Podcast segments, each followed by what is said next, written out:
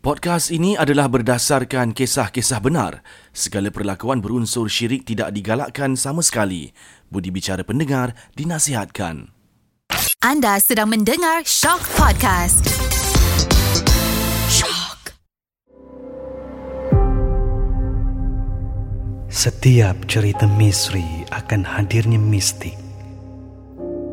Di dalam rumah berlangsirkan kain hitam ini menjadi saksi cerita entiti yang pasti mendebarkan di segenap ruang diri. Ketakutan menguasai rasa seram. Saksi hidup ini tidak bersendiri, walau di mana jua berada. Bersedia andai ditemani tanpa diingini.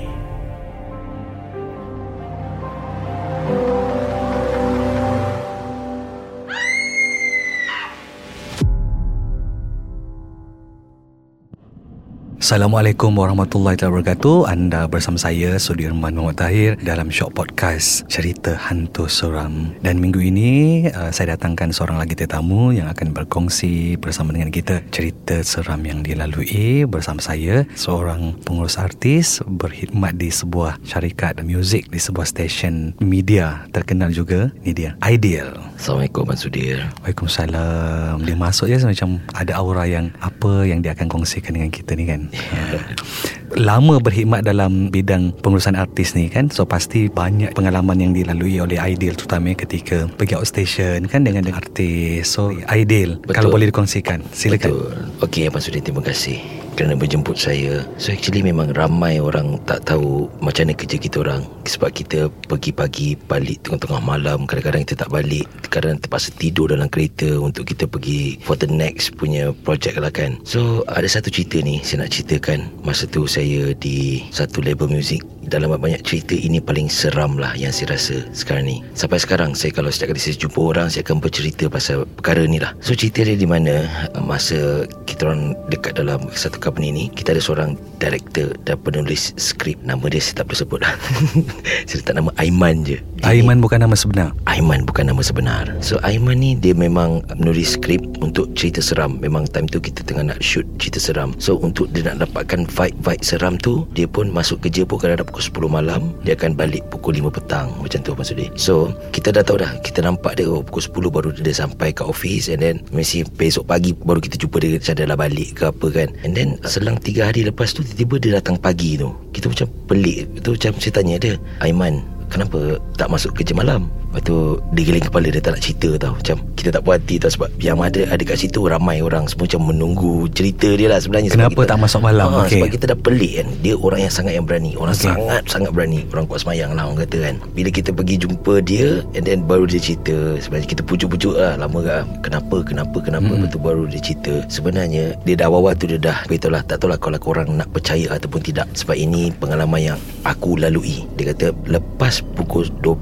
tengah malam, aku ni hidup macam mana korang ada sekarang ni siang. Maksudnya aku nampak bos tengah berjalan, aku nampak kau tengah berjalan, tapi dalam keadaan yang slow motion. Okay. Bermaksud jelmaan orang-orang di dalam office tu. Betul. Jelmaan tu dia macam apa yang kita tengah lalui sekarang. Maksudnya okey, kau Aidil, kau sibuk dengan kau punya tengah buat paperwork kau, and then bos pula sibuk dengan radio. So dia akan bermain radio. Ibaratnya memang betul-betul siang, tapi benda tu malam. Benda ni berlaku selama 2 hari. Dia kata dia tak kisah, dia pun buat je kerja. Dia nak siap akan skrip dia, dia nak rasa vibe gelap tu kan. So hari yang kedua tu okey lagi. Masuk hari ketiga, maksud dia, yang masuk hari ketiga ni bila dia bercerita tu, kita macam ya Allah, macam dahsyat lah yang dia alami. All this while, maksudnya masa dalam masa 2 hari tu dia tak bercakap dengan siapa-siapa. Okey, dia buat tak tahu je. Dia buat tak tahu je. Even guard kat situ pun dia takkan naik level kita orang. Bila hari kedua tu, sebab dia kata benda ni takkan kacau dia, takkan bersuara, takkan buat apa kalau kita tak kacau dia.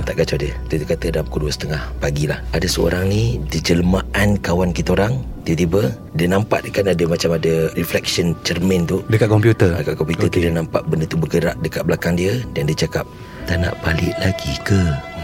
Lepas tu dia terus ambil laptop dia, dia tutup, laptop dia masuk dekat dalam beg dan dia terus balik. Saya tahu kawasan tu memang kawasan yang keras, sangat-sangat keras lah. Kalau kita orang kalau pukul 8 malam je, kita tak akan parking kereta tu kat belakang, kita akan parking kat depan. So Aiman ni yang berani, dia pergi dekat parking belakang tu dan dia ambil kereta dia. Kadang-kadang saya minta tolong dia teman, dia sangat berani lah. Dan dia pun berjaya juga menghasilkan karya cerita hantu dia tu, memang berjaya jugalah. Saya rasa macam sebabkan vibe-vibe macam ni lah. Yelah, bila dia pejabat ada jelmaan rakan-rakan kan, saya rasa macam tak masuk akal. Maksudnya Aidil yang dengar cerita daripada Abang Aiman tu pun, bila dia kata korang ni ada jelmaan, of course akan rasa macam lagi takut sebenarnya juga kan. Betul bang. So since bila kita dah dengar cerita tu, kita terus tak berani lah nak stay malam. Terus kita macam okay tak apa, kita buat kerja kat luar, kita pergi kedai kopi ke mana-mana, kita buat kerja kat situ. Memang yang penting bukan kat office. Yang penting bukan kat office bang. Oh, memang pengalaman saya tu rasa macam bila dia cerita tu, kita terus nampak lah macam oh, bayangan-bayangan dia macam mana keadaan dia kata berjalan slow. And then dia cakap, Aiman tak balik lagi ke? Itu yang ayat tu yang dia kata dia memang tak boleh. Sebab dia kata bunyi dia bukannya macam bunyi manusia. Dia ibarat macam bunyi dia macam Aiman, macam tak tahu lah. Dia cakap saya macam berbisik. Okay. Itu kisah di pejabat. Kalau di tempat lain pernah tak? Mungkin di hotel ataupun di mana kan? Sebenarnya hotel ni banyak. Yelah, kita pun kerja macam ni bang kan, kita outstation kan, bawa artis, apa semua. Saya sebenarnya ada benda nak cerita sebab pengalaman kita ni bang kan. Pengalaman-pengalaman orang kerja macam kita ni memang macam-macam lah kita lalui lah. Betul. Okay lah. Tapi ini salah satu cerita dia. Masa tu saya ada bawa seorang artis lah untuk pergi ke show. And then kita pergi naik kereta lah that time, sebab kita orang habis show dekat hari Jumaat tu. Sebab tu kita kena check in, kita punya show is hari Ahad. So check in hotel dekat Johor Bahru. Benda lama bang, benda lah sangat lama kan. Then kita orang daripada hari Jumaat tu habis je show. And then kita cakap Jumaat kita pergi terus JB, kita call hotel cakap kita nak check in awal. Lepas kita check in hari Sabtu kan. Then kita pun bergerak lah daripada KL ni dalam pukul 10 malam. And then kita sampai dekat JB dalam pukul 2 pagi macam tu lah. Kita very chill bawa kereta sebab masa saya penat kan. Tak nak crash ke apa, sebab kalau kita bergerak esok biasalah bang, Sabtu Ahad macam betul lagi jam dekat jalan highway tu kan. So saya dengan artis saya ni berdua. And then kita macam dah sampai kat hotel tu. Time tu kita tak pakai sangat Waze. Time tu kita pakai signboard. Signboard, zaman-zaman signboard lagi kan. Lepas tu kita pun duduklah hotel ni. Dari segi luaran dia, hotel ni cantik. And then bila kita dapat bilik, organizer ni dia bagi kita 2 bilik. Tapi saya kenal artis saya tu, dia takkan tidur sorang-sorang. Dia memang macam takut sikit lah sorang-sorang. So dia pun okay lah, kalau ada apa-apa, beg yang besar-besar kita letakkan dalam bilik yang kosong ni lah. Maksudnya bilik yang kita tak tidur ni. Yang bilik kita tidur ni untuk kita je tidur. Kita tidur je kan. Then dah sampai, dia dah ambil kunci, everything dah naik. Okay, kita buka pintu terus lansir kan. Betul, lansir, kita tak buka lampu lagi apa kan. First buka pintu je, memang bang, kita nampak macam ada 2 orang tengah duduk betul-betul dekat lengkap. Maksudnya ada orang ke? Macam lepas tu buka lampu, tak ada bang. Benda dia macam mana tau, bukannya dia nampak dia berlari ke apa, dia macam buka lampu tutup hilang. Saya ingatkan saya seorang tau, sebab ini aku seorang ni. Lepas tu yang saya punya artis tu, bang siapa tadi? Okay, saya pun macam letak barang kat sini, kita tidur bilik sebelah. Sebab saya rasa macam benda tak sedap lah kan.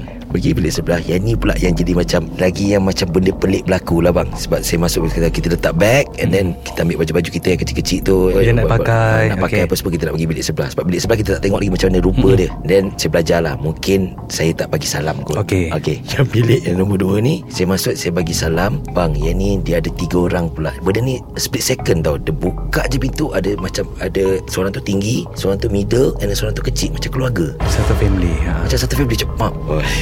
Saya macam, saya tak nak beritahu dekat hati saya tu, sebab hati saya tengah on the way nak pergi ke bilik tu. Saya tak nak takutkan dia. Saya macam ni okey sikit. Ni okey sikit. Then saya masuk je bilik tu, saya dah nampak, saya dah otak saya dah macam-macam berfikir dah. Yelah, saya mesti dah benda berfikir tu ada dekat sini, yang dekat sini. Yang hati saya ni pula, dia dah start berfikir yang tadi tu, yang dia nampak bilik sebelah tu. Saya cakap kita buka TV, bagi bising-bising sikit, kita buat lawak-lawak apa semua. Saya suka hidupkan suasana yang tiba-tiba senyap ni kan. So saya pun buat lawak apa semua. And then time mandi, saya cakap kan, kau pergi mandi dulu, abang kat luar main handphone jap dulu, nak tanya dekat semua orang lah kan. Sekarang kita dah sampai apa semua kan. Dia pun mandi, dia dah buka shower dah tau. Kita dengar lah punya shower exactly macam orang mandi. Okay then dia keluar. Dia tak keluar bang, lama bang, 30 minit. Apa kau buat ni? Ketuk pintu dia, pam. Kita tahu macam ni kalau orang mandi kan, dia macam ada kena badan terjatuh punya ketak-ketak macam. Yelah, kita tahu orang mandi kalau daripada kalau kita buka shower biasa kosong je tu kan. Bunyi macam dia. Ini betul-betul exactly bunyi ada orang mandi. And then bila kita ketuk, dia bunyi shower biasa je. Lepas tu Buka pintu, bang, tak ada orang kat dalam bilik air tu. Mana pergi artis awak? Artis saya dekat mana tahu? Dia dekat bilik sebelah. Benda tu merupai hati saya, ya, bang. Ya Allah, ya Tuhanku. Jadinya saya bercakap dengan siapa tadi, tapi bang, apa yang saya nampak, apa yang saya borak adalah seperti yang macam dia, hati saya tu. Okey, kejap. Bila Aidil minta artis Aidil untuk pergi mandi, itu bukan dia. Bukan, bang. Dan sebenarnya artis Aidil pun melalui benda yang sama, rupanya benda tu di bilik yang pertama korang masuk. Yes, bang. Rupanya dia ada dekat dalam bilik pertama. Dia tak perasan saya keluar. So bermaksud bila mana Aidil masuk bilik yang kedua, yang awak nampak satu family tu, yang awak kata artis awak on the way nak ke situ, adalah bukan dia. Bukan, bang. Rupanya dia dalam bilik pertama tu sebenarnya. Okey, di situ ada, tak ada orang dalam bilik air. Saya terus pergi bilik sana. Dia tengah main handphone. Bila bang keluar? Dia kata, tadi keluar. Bang, abang jangan tipu saya, bang. Abang, bila bang keluar? So maksud bila Aidil pergi bilik yang pertama tu, dia tengah main handphone, bukan dalam bilik mandi lah. Dia tak mandi lagi, bang, sebenarnya. Allahuakbar. So saya terus cakap dengan dia, tadi apa yang saya cakap? Saya tak perhatian. Tak ada. Lepas yang abang letak barang tu, dan abang lepak dekat tempat, macam kan tempat tingkap yang saya cakap, yelah, ada kerusi kat situ kan. So duduk kat situ. Abang tak bercakap dengan saya pun. Abang macam stres, malas saya layan abang. Cakap dia, jom kita lepak bawah, kita ambil apa yang penting, kita lepak bawah. Dan kita pergi check in dekat luar. Hari on the way balik baru saya cerita, sebenarnya salah orang saya bawa. Saya bawa orang lain, bukan awak tau. Dan bermaksud dia pun bercakap dengan orang lain dekat bilik tu sebenarnya. Lepas nasib baik dah, lepas pada show tu, saya bercerita, terus demam, bang. Dia terus demam. Nasib baik time show tu dia tak demam, sebab dia tak tahu lagi. Sebab saya suka bergurau, bang. Saya suka kacau orang apa semua. Bila bagi nak relax benda tu kan. So macam tak apa. Tapi dia dah terfikir dah, kenapa kita kena pergi check in hotel lain. So itu pengalaman satu yang kalau kat hotel lah, bang. Kat hotel tu memang pasti saya, akan ada kan. Memang yelah, kita seorang Muslim, kita hidup bukannya kita je kat dalam dunia ni kan, kita pun berkongsi juga kan. So kita masuk bilik tu kenalah do something. Maksudnya kita buat selawat Nabi. Lepas tu saya dah start lah, bang. Saya dah start lah masuk bilik mana-mana saya selawat. Sebab benda tempat baru kita nak pergi kan. Betul. Banyak sebenarnya cerita-cerita hotel ni, kadang-kadang kita dengar daripada orang kan. Betul. Tapi yang saya alami, saya suka bercerita lah. Macam perjalanan, kalau kita jalan tempat-tempat yang tempat tu seram, berapa kali kita jumpa tempat yang sama tu pun kita dah tahu dah something wrong. Dah something wrong dah. Kita dah nampak dah. So macam-macam, bang, pengalaman kita as a pengurus artis ni, bang.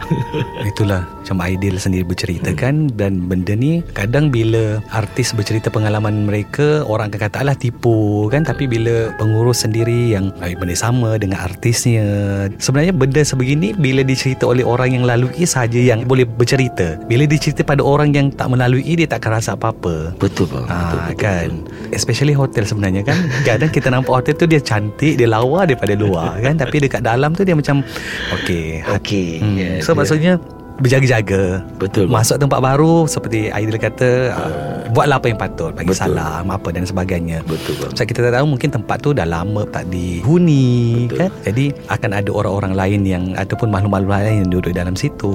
Dan ketibaan korang pula yang menjadi mangsa ketika itu adalah mungkin orang yang tak bernasib baik. Betul. So kalau hotel tu, itulah pengalaman saya kat hotel tu, bang. Memang saya rasa banyak itu yang paling seram, bang. Aidil, terima kasih banyak-banyak kerana bersama-sama dengan saya untuk Shock Podcast kita. Semoga perkongsian Aidil ini sedikit sebanyak nak mengajar kita yang mana, di mana saja kita berada, ingatlah dengan siapa kita berada. Dan ingatlah, buatlah benda apa yang sepatutnya pun. Betul, kan? So jangan sesekali kita rasa macam tempat ini kita yang punya. Jangan, kan? Kita tak nak jadi benda-benda yang sebaliknya pula. Sekali lagi terima kasih Aidil. InsyaAllah kita berjumpa lagi dalam Shock Podcast Cerita Hantu Seram.